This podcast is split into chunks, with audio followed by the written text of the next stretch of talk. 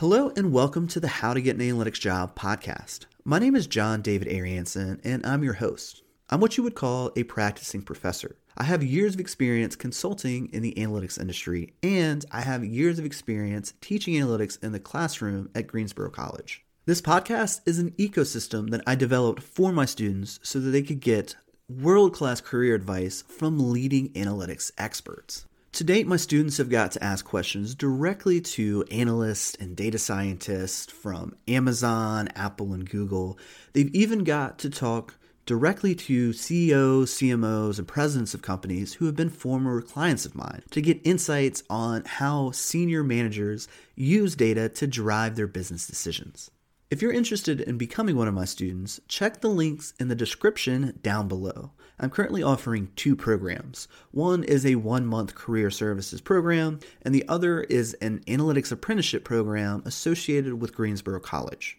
In both of those programs, we take a three tiered hybrid approach. So you'll have access to pre recorded asynchronous lectures, live group lectures in a cohort setting, and one on one coaching with experts in the analytics space. On average, our students are gaining about a $16,000 pay increase going through the program. On the high end, we've actually helped someone achieve a $54,000 pay increase. This means that on average, our students are recouping their investment between one to two months of landing their job. So if you're ready to take your career to the next level, click the links in the description and apply for our program. I would love to get to work with you. With all that being said, I hope you enjoy this podcast episode. Hi, everyone. So, my question is about data cleaning. Um, it seems like everyone is always more focused and ready to jump in on all the fun stuff, like creating the actual visualizations, but I don't hear many people talking about data cleaning. It seems like it should be an equally important topic in analytics. So, I'm curious to know what most people use to clean data in. Is it best to always clean data in Excel first, or if we were importing into Tableau, is the data interpreter tool good enough and even accurate? Thank you. Hey, Gabrielle, thank you so much for your question. So, three things are coming to mind. Number one, uh, we can touch on why data cleaning is not really taught very much on online courses. Number two, we can talk about ways to clean data. So, you mentioned the data interpreter tool in Tableau. And then number three, I've actually dug up a case study of mine. It's actually my email marketing data through MailChimp that is atrocious. So I will give you a real data cleaning case study. I'll leave a link um, in the description of this podcast episode so you can download that data and see some real messy data in real life. And I'll touch on why uh, the data is, is, is, pretty bad. I mean, it's kind of a cobbler's kid situation. You know, the cobbler's kids who have no shoes. Um, I should have implemented better uh, data governance in my own email marketing data. But you know, when I first started this, I didn't think that this was going to grow into something substantial.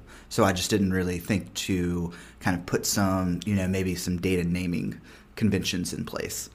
All right, so that first point is why is data governance or data cleaning not really taught very much?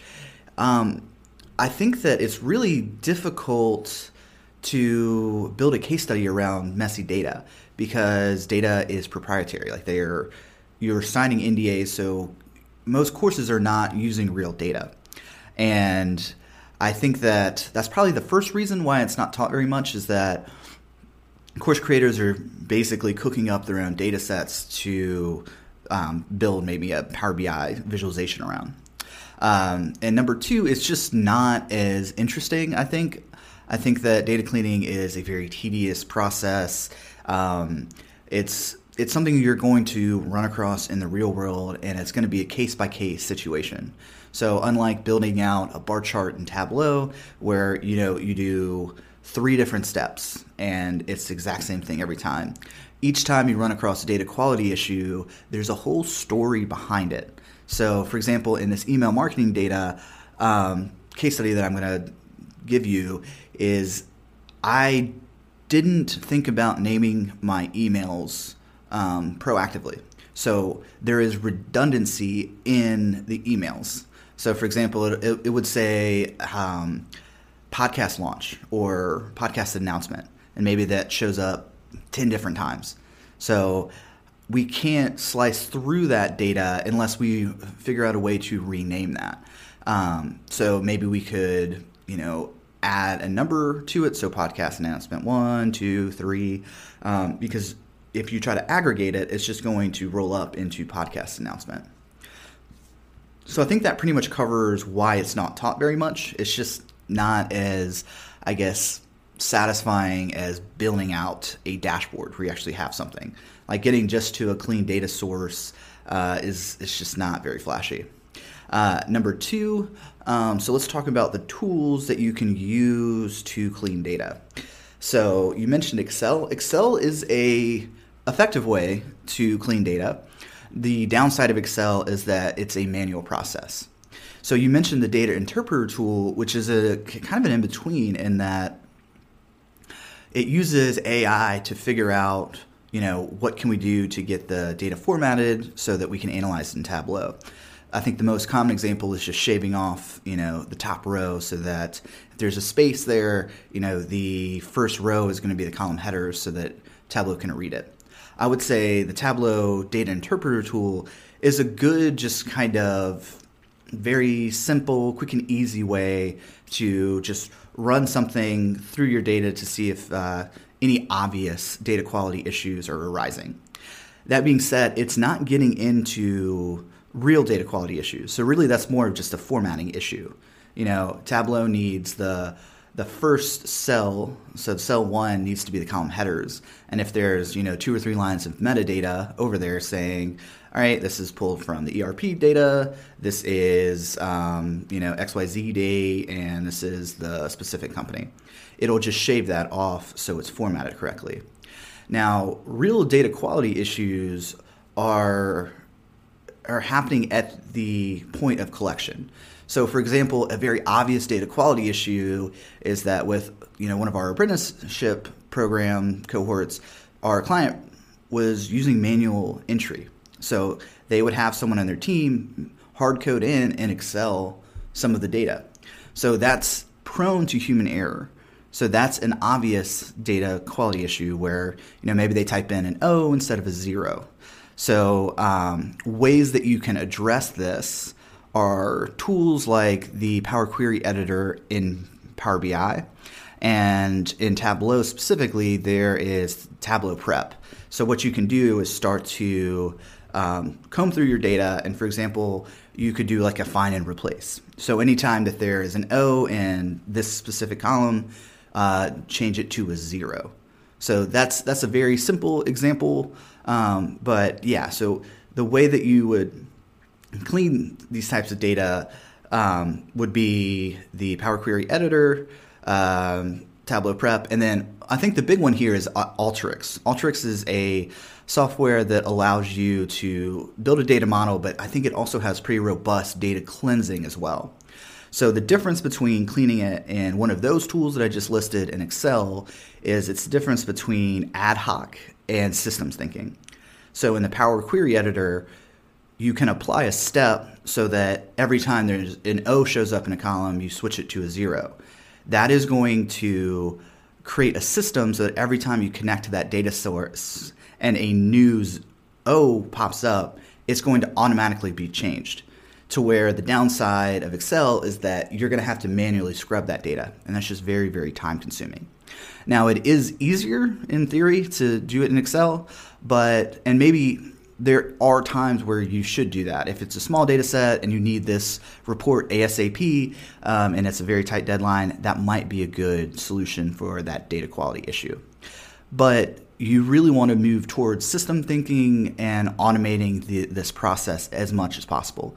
Because number one, it saves you a ton of time, and number two, if you build a system, it's not prone to you know we're mere mortal humans and our own specific errors. All right, so now let's move into that third point I wanted to talk about, which is the email marketing case study. Um, that you know it's going to be linked down in the description of this video. So what let me give you the context of this just so you're not pulling up the, da- the data set and you have no idea what's going on. So I pulled this data from my MailChimp email marketing account.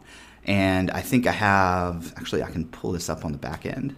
So um, there's a quite a few emails that I've sent out. It looks like the the first email was sent um, January 1st of 2020, and the last one that's on that data set is um, January 21st of 2022.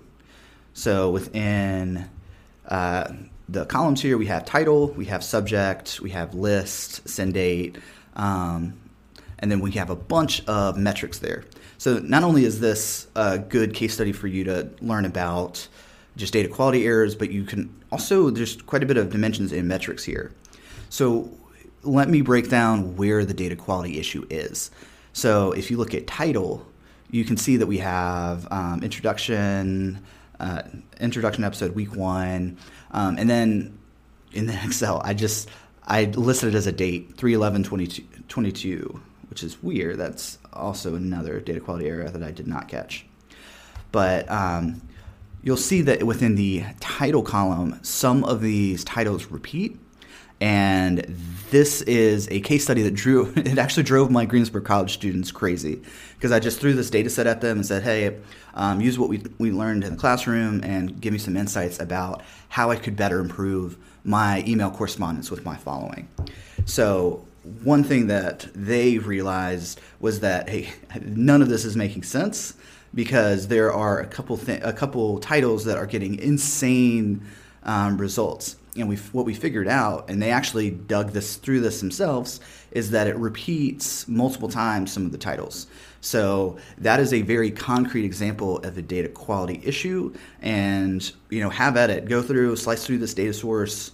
Um, I don't really mind sharing this with you guys. Um, in fact, I think this is just a great just value prop I can give you as to here's some messy data. I mean, it's a pretty sizable data set. I mean, it's not massive, it's 112 rows, but you get to see uh, number one, it's a real data source.